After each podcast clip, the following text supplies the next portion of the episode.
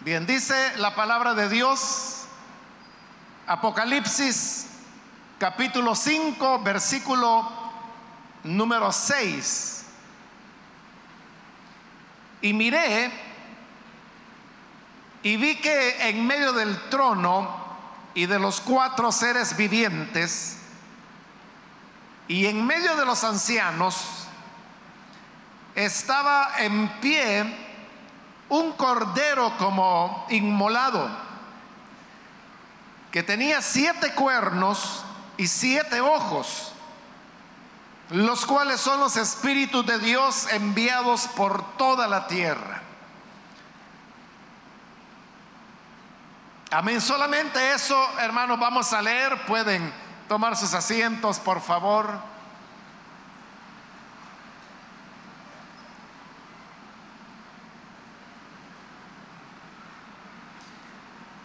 Hermanos, acabamos de leer este versículo que es parte de la descripción que el libro de Apocalipsis nos da acerca de lo que nosotros comúnmente llamamos el cielo, el lugar de la morada de Dios. La Biblia dice que había un trono y luego alguien que estaba sentado sobre el trono, que luego se comprende que es Dios, pero delante de él, dice el versículo que acabamos de leer, había un cordero como inmolado. Esto de, inmolar es una expresión que se usa con referencia a los holocaustos. En los holocaustos no solamente se sacrificaba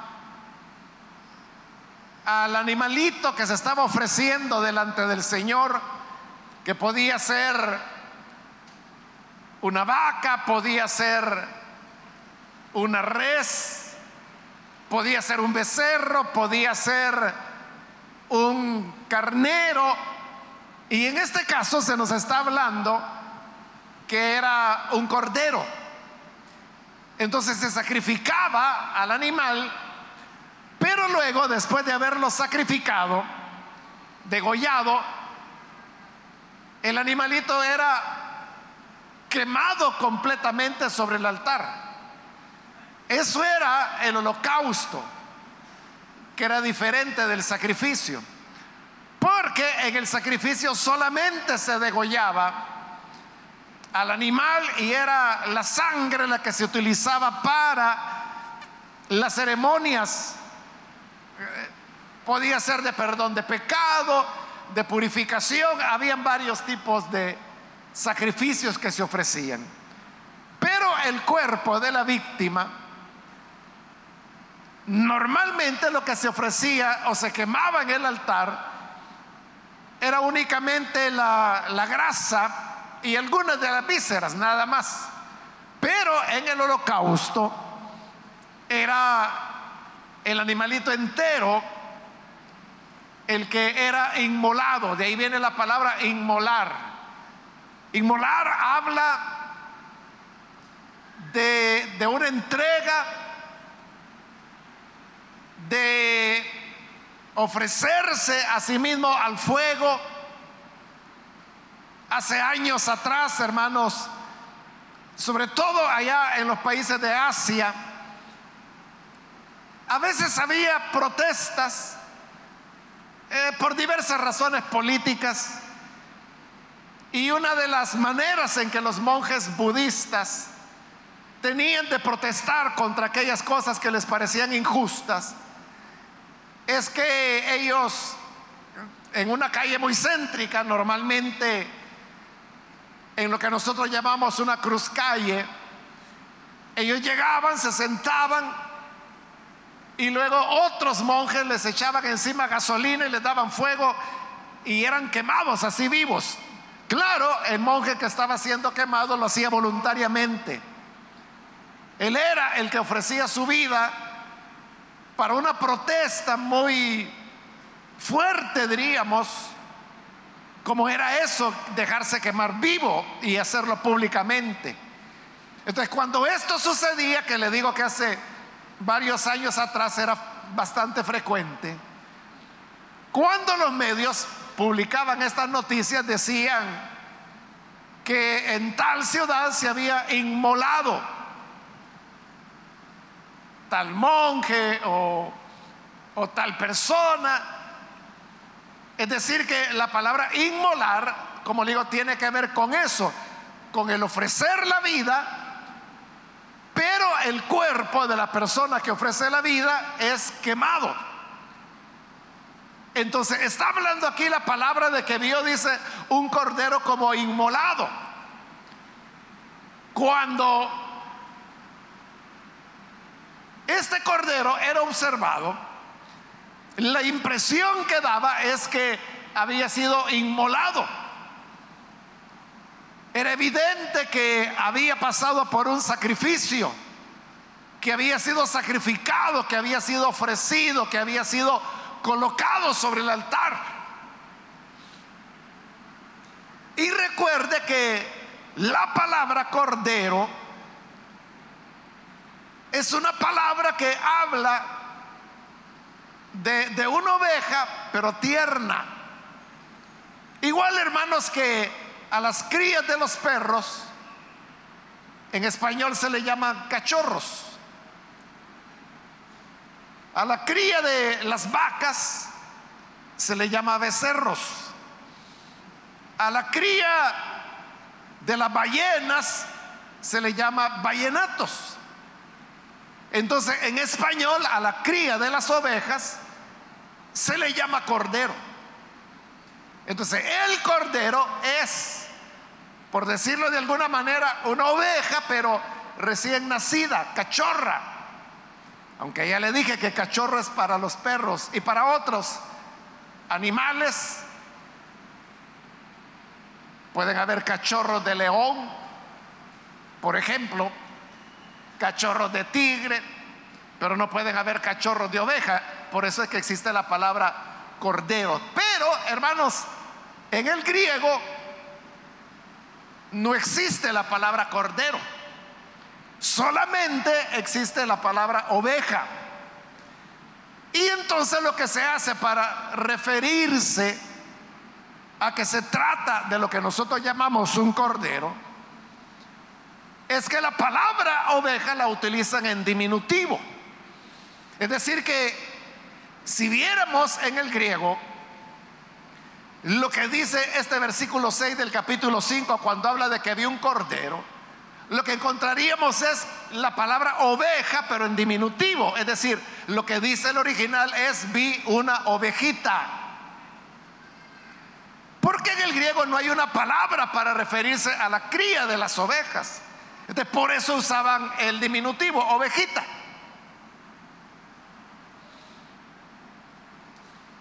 Pero como lo que nosotros tenemos es una traducción al español, en español sí hay una palabra para la cría de la oveja y es la palabra cordero. Teniendo esto en cuenta, hermanos, haga usted una, una imagen mental de lo que ahí el libro de Apocalipsis nos está describiendo. Entonces se trata de un cordero, de una ovejita recién nacida, por ser cordero es recién nacido, pequeño, y usted sabe también que las ovejas son animalitos inofensivos, débiles, no son buenos para correr, no tienen buena vista, no tienen buen olfato. Es decir, tienen muchas debilidades. Si no fuera por el pastor, las ovejas solas no podrían sobrevivir. Entonces, estamos hablando de un animalito frágil, débil, indefenso, inocente porque no son agresivos, no son peligrosos. Pero con todas estas características dice que lo vio como inmolado. Entonces uno podría preguntarse, bueno, ¿y cuál es el sentido de que a un animalito pequeño, recién nacido, inofensivo, se le haya inmolado? Esto usted sabe que es una manera figurada a través de la cual la escritura se está haciendo una referencia al Señor Jesús. Porque el Señor Jesús es el que en la Biblia es presentado como el Cordero de Dios. El Evangelio de Juan así lo presenta cuando Juan el Bautista lo anuncia y dice, he aquí el Cordero de Dios que quita el pecado del mundo.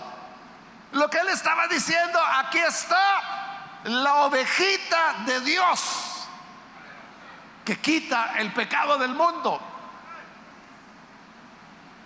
Y por eso es que hoy aquí se le está viendo como inmolado, es decir, que había sido sacrificado, había sido quemado, esa era su apariencia. Pero aun cuando era un animal pequeño, débil, sacrificado e inmolado, extrañamente el versículo dice que lo vio en pie. Y para poder estar en pie, usted sabe que se necesita fuerza, se necesita equilibrio, y lo más importante, se necesita vida. De manera que esta es una contradicción. ¿Cómo puede ser que si el cordero estaba como inmolado, ¿cómo es que está de pie? Eso es como hablar de un cadáver en pie. O sea, si es cadáver no puede estar en pie, está muerto ya. De igual manera, si el cordero estaba inmolado, es que había sido sacrificado, había sido quemado. ¿Cómo es posible que hoy pueda estar en pie? Esto de que esté en pie, esta contradicción se resuelve por el hecho de el sentido que el pasaje está dándonos en este libro de Apocalipsis. Y lo que nos está enseñando es precisamente eso, de que se trata de una victoria sobre la muerte. Porque aunque el cordero fue sacrificado, aunque el cordero fue inmolado, hoy lo vemos en pie. Es decir, que ahí simbólicamente se nos está hablando del triunfo de la vida sobre la muerte. La vida triunfó sobre la muerte. ¿Por qué razón el cordero tuvo que ser inmolado? Si hemos leído los evangelios, sabemos muy bien que el Señor Jesús fue entregado a la muerte, fue asesinado por los choques que tuvo con los líderes religiosos de su época.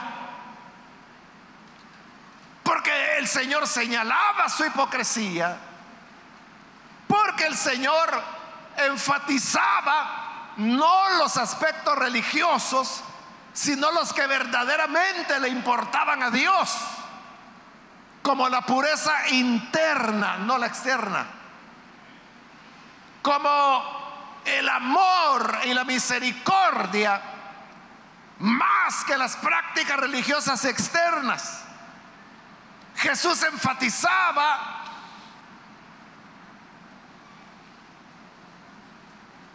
una entrega sincera a Dios antes que de formas religiosas. Y por todo esto fueron choques continuos que hubo entre los líderes religiosos y el Señor Jesús hasta que lo llevaron a la muerte. Ellos pensaron que deshaciéndose del Señor Jesús, acababan con este problema.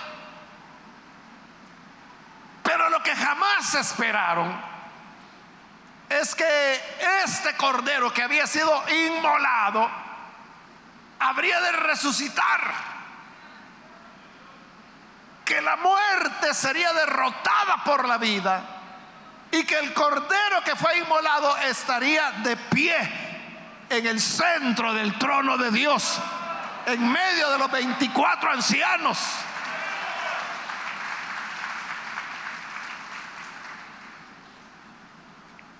Y los dirigentes religiosos presentían que la resurrección de Jesús habría de ser la peor derrota que ellos habrían de sufrir.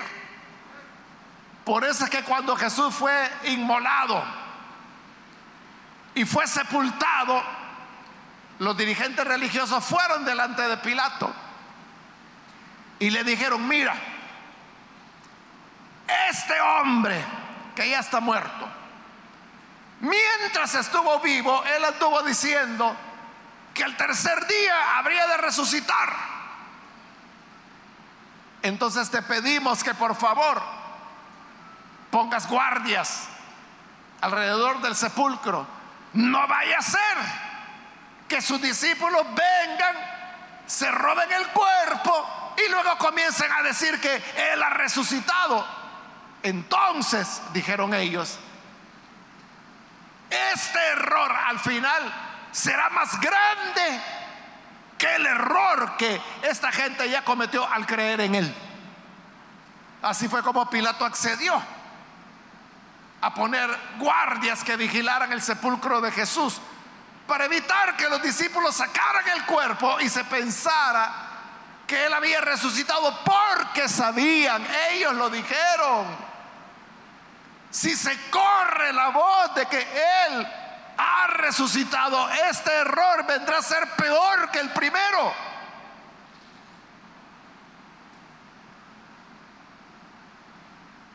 Pero no fue un error, sino que Jesús en verdad resucitó.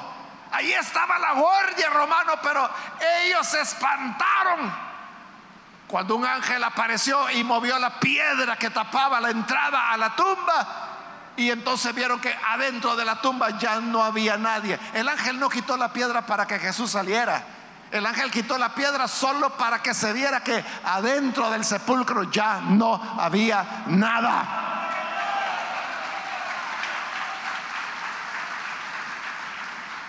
Así es como el cordero que estaba como inmolado, ahora está en pie ahora está con vida porque nos está mostrando que la vida siempre triunfa sobre la muerte.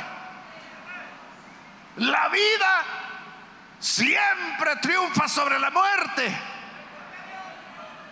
Eso, hermanos, uno lo puede ver en la naturaleza.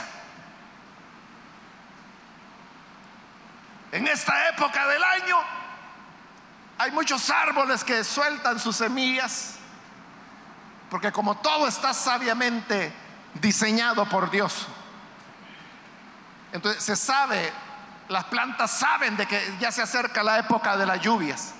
Entonces los árboles sueltan sus semillas, por cierto que hay algunas. No la va a alcanzar a ver, ¿verdad? Pero usted se las imagina. Es una semilla que tiene como como alitas, ¿verdad? Entonces vuelan. Así es como se desplazan. Y a veces, hermanos, van a caer en lugares como calles, aceras. Pero estas pequeñas semillas a veces se encuentran una grieta. Y luego vienen las lluvias. Y la semilla germina y comienza a crecer y comienza a convertirse en árbol. Usted ha visto que a veces hay árboles que han levantado las aceras, han roto el concreto. Porque donde ya no había nada, era concreto, la vida llegó, la vida venció sobre el concreto. Por eso le digo, hasta en la naturaleza vemos cómo la vida triunfa sobre la muerte. Siempre la vida se va a abrir camino. Siempre la vida va a encontrar la forma de manifestarse. Aún en las peores condiciones, ahí estará la vida pujando por salir adelante. Y eso hablando de la naturaleza, eso hablándole de una pequeña semilla. Pero aquí no estamos hablando de una semilla, de una planta, estamos hablando del Hijo de Dios, de la ovejita de Dios, del Cordero de Dios que fue inmolado, pero ahora está en pie porque su vida venció la muerte.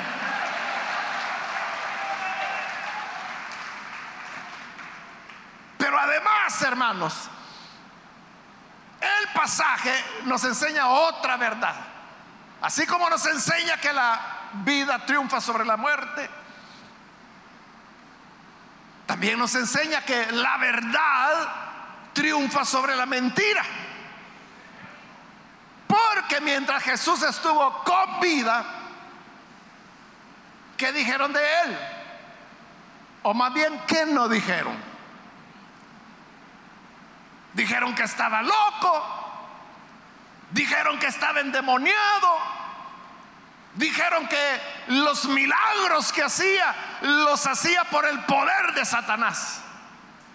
Dijeron que era pecador porque no guardaba el sábado. Dijeron que él no era profeta porque actuaba como que si no lo fuera.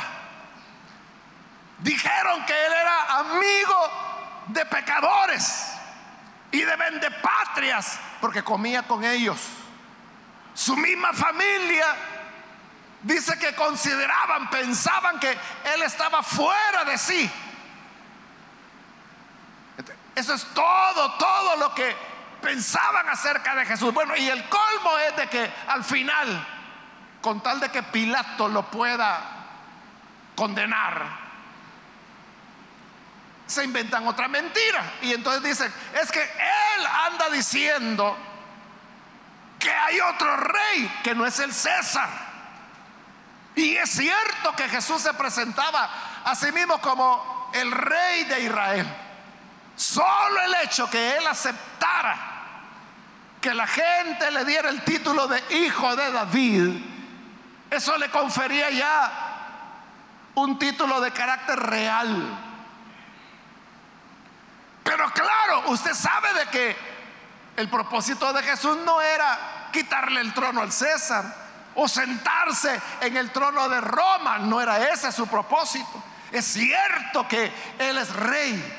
Es cierto que Él era el rey de Israel. Es cierto que Él era el hijo de David.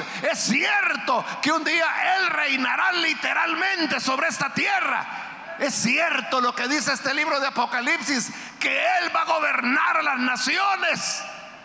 Es cierto lo que dice que Él se sentará en el trono de Dios.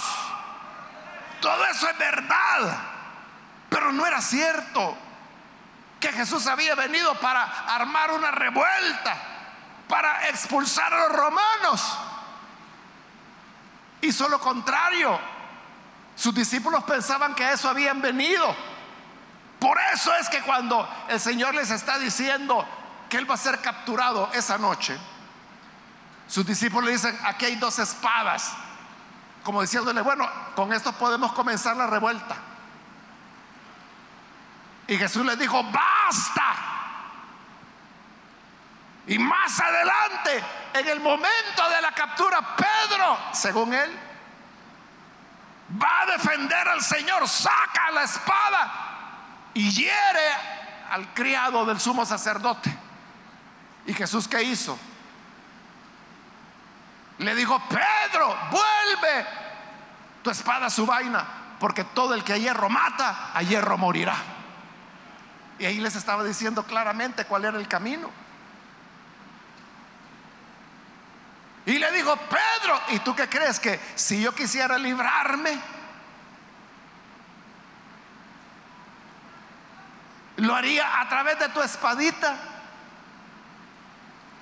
¿No crees que yo le podría orar al Padre?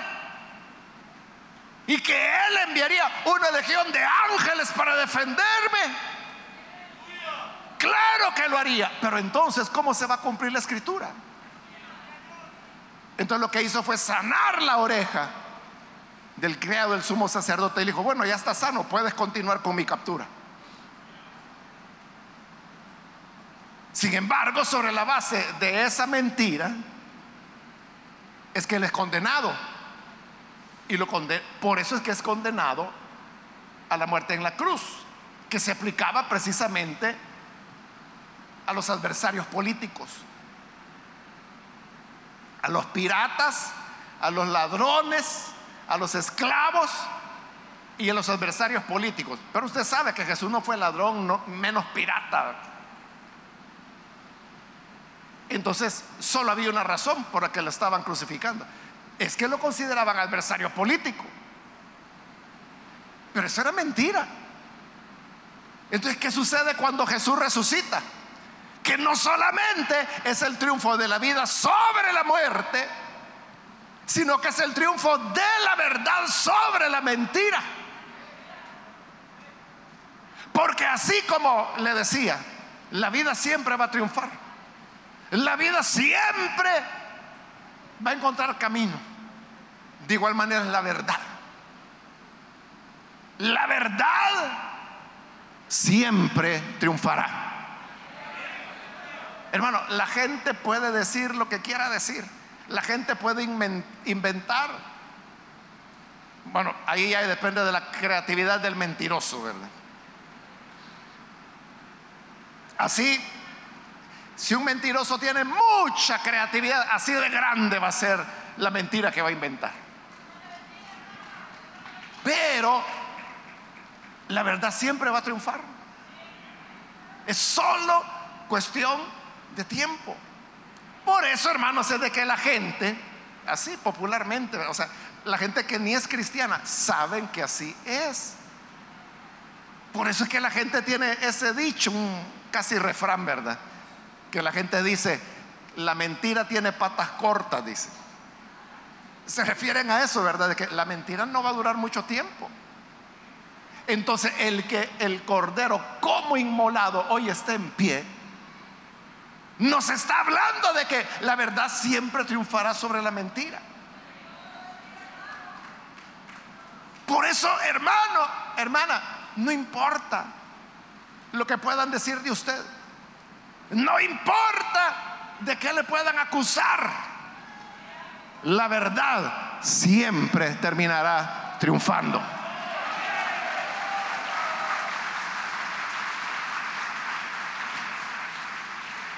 La verdad siempre va a salir a luz. Es lo que Jesús dijo con otras palabras, ¿verdad? Pero se refería a lo mismo. Él dijo, no hay nada encubierto que no haya de salir a luz. Y en otra ocasión lo dijo de otra manera. Lo que en las habitaciones se habla en secreto, se va a gritar desde las terrazas.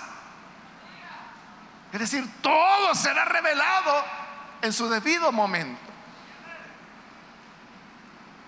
Porque la verdad siempre triunfa sobre la mentira. Entonces, un hermano solo debe tener paciencia.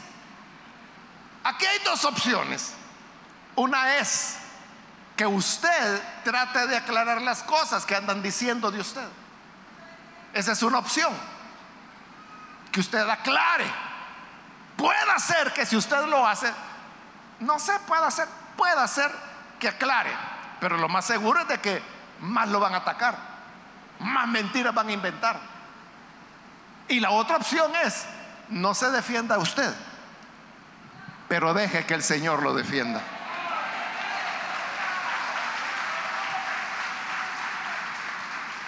Y ahí sí, mire, cuando Dios defiende, hermano, ¿quién va a decir? Nada. Ya le dije, de Jesús decían, ah, sí, hace milagros, pero los hace por el poder de Satanás. Jesús podía haberse puesto a pelear y decir, bueno, ¿y ustedes qué cara de brujo me han visto? ¿Alguna vez me han visto haciendo alguna hechicería, invocando a Satanás? Entonces, ¿de dónde sacan esa idea? No, no es así. Lo que pasa es de que yo oro, yo ayuno, yo busco a mi Padre y por eso es que Él en su bondad, o sea, Jesús no dio explicaciones a nadie. A nadie. Estas mentiras se fueron acumulando hasta que lo llevaron a la muerte. Y el morir, cualquiera podría decir, como nunca aclaró, como nunca dijo nada, mire, lo hicieron picadillo. Pero al tercer día, el cordero como inmolado está en pie de nuevo delante de Dios.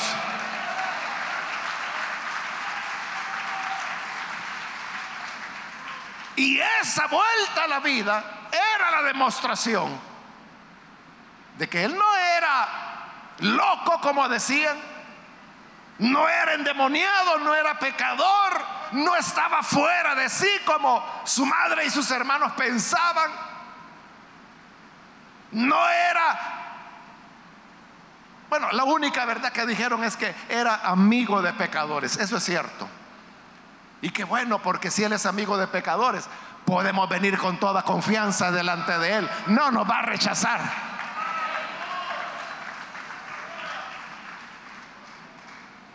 Pero al estar en pie, todas las mentiras se derrumbaron.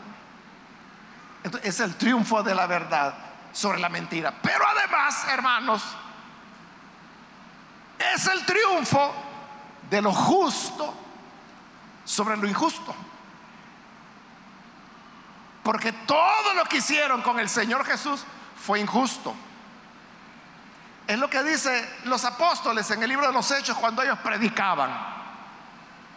Ellos decían, Jesús, varón aprobado por Dios,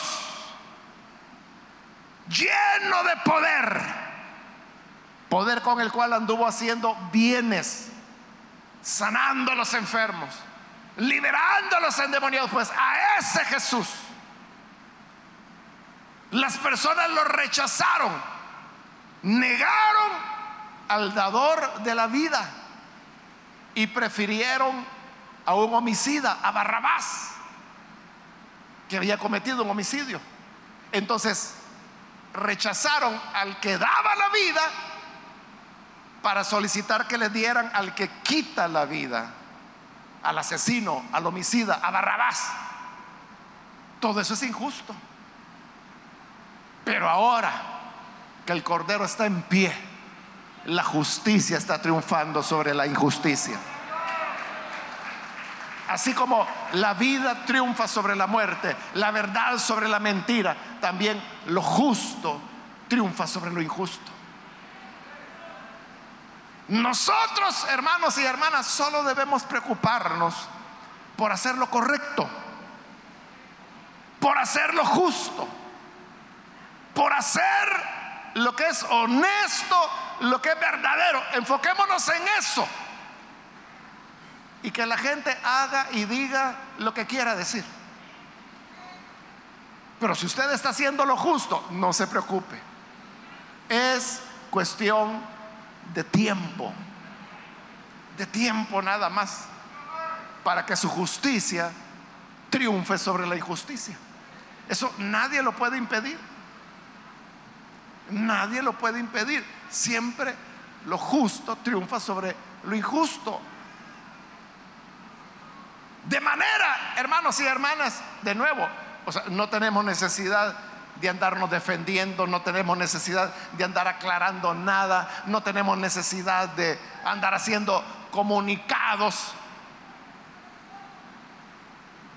Simplemente sigamos haciendo lo verdadero, lo correcto, lo honesto, lo justo, aunque la gente diga lo que quiera decir, aunque quieran embarrarlo de la manera en que lo quieran embarrar pero el cordero como inmolado en pie, en pie nos habla de que lo justo siempre triunfa sobre lo injusto. Es solo de esperar.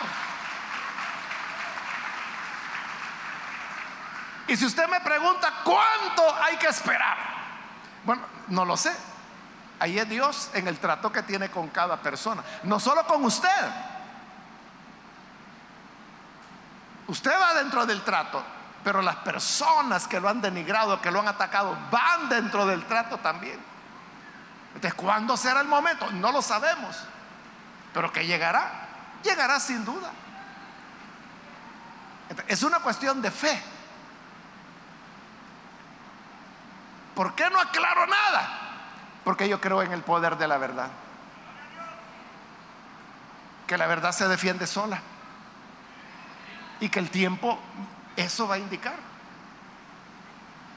Que no será ni siquiera necesario decirle, ya ve, yo, los, yo, ya lo había dicho, se lo dije, o sea, no será necesario, porque la verdad brilla por sí sola.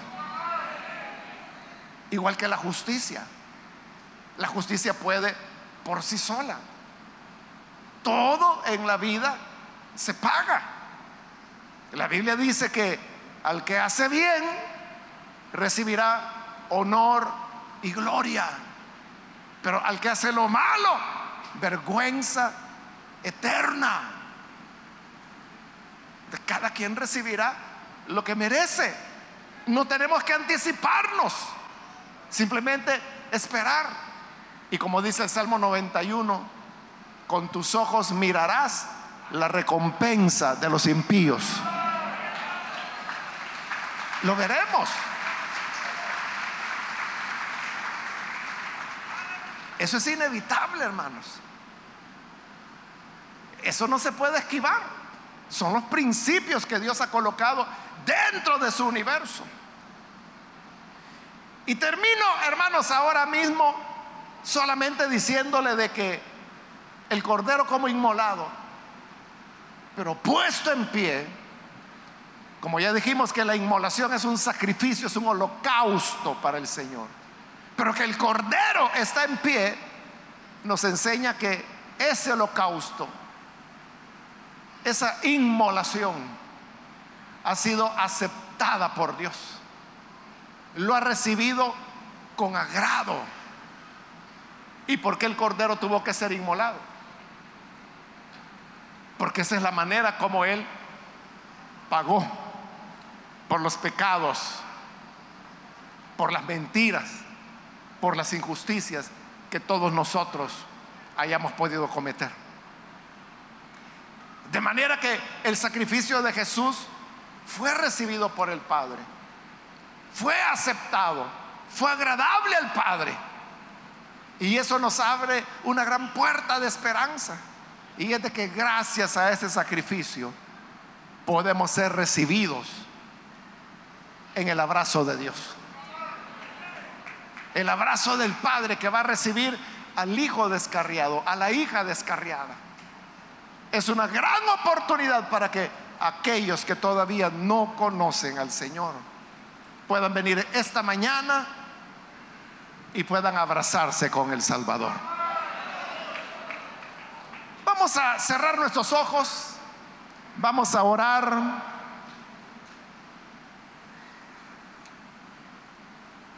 Pero antes de hacer la oración, yo quiero invitar a las personas que todavía no han recibido al Señor Jesús como Salvador.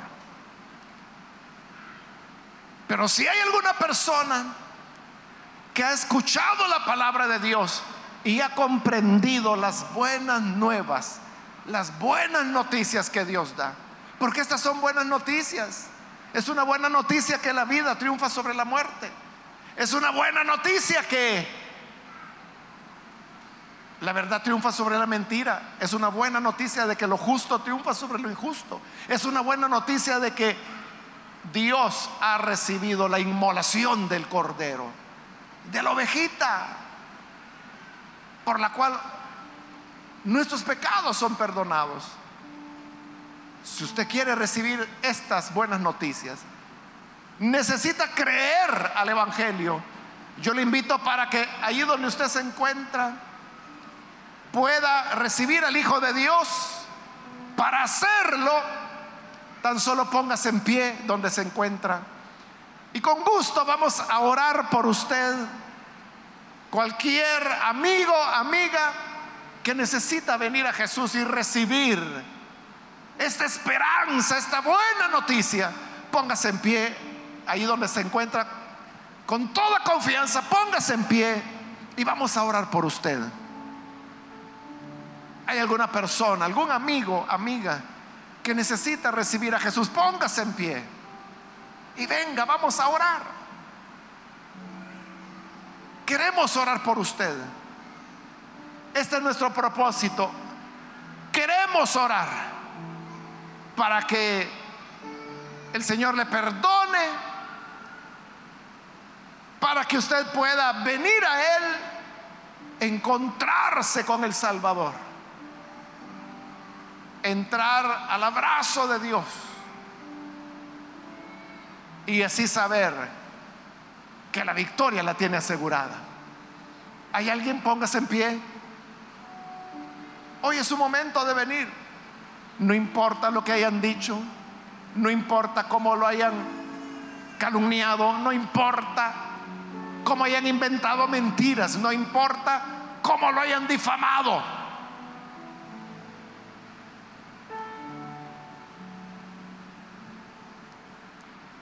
La gracia de Dios ahora se ofrece para el perdón. ¿Quiere recibir este perdón? Perdón que le llevará a la victoria. Donde usted será vindicado. ¿Hay alguna persona? Póngase en pie, vamos a orar. Aproveche hoy. Este es un buen momento para venir al Salvador. Cualquier persona, amigo, amiga que necesita recibir a Jesús, póngase en pie. Si se encuentra en la parte de arriba, también con toda confianza, póngase en pie y vamos a orar por usted.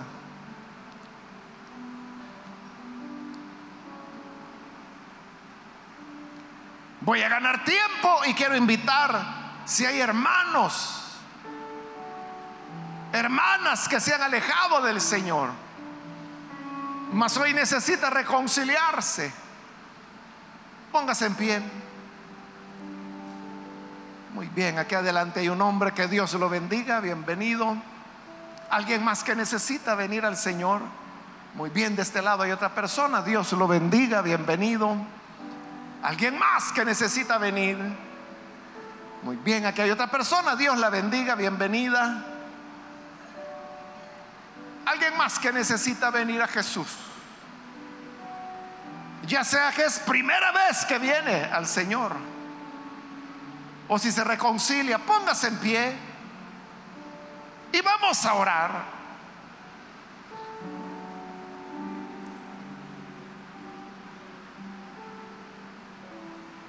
¿Hay alguna persona? Alguien más que viene el Señor por primera vez o necesita reconciliarse, póngase en pie. Hágalo ahora porque estoy a punto de orar. Pero si hay alguien más, aprovechen este momento.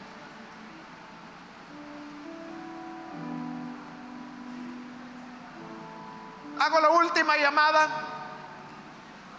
Si hay alguien que necesita venir a Jesús por primera vez o reconciliarse, venga, ella, la última llamada que hice, aprovechela para que también lo incluyamos en esta oración.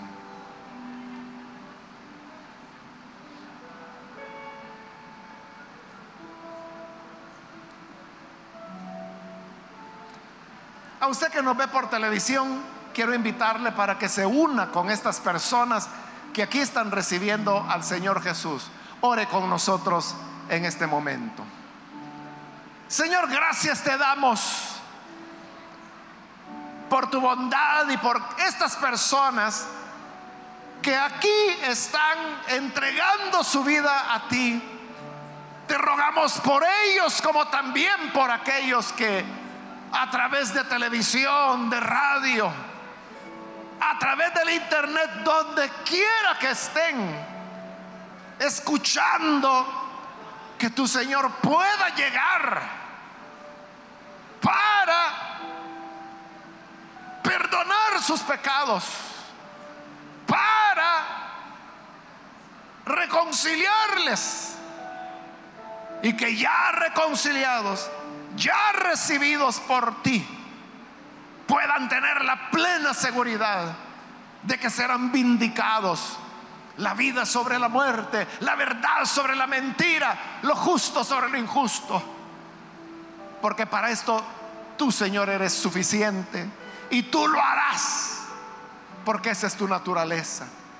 Te rogamos que bendigas a toda la iglesia.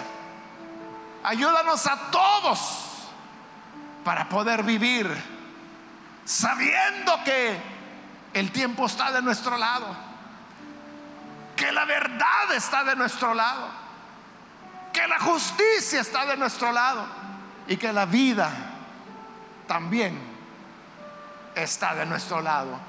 Ayúdanos a tener así la confianza en que tú eres nuestro vindicador, tú eres nuestro defensor, tú eres nuestro escudo. Por todo esto, Padre, te damos las gracias por Jesús nuestro Señor. Amén y amén.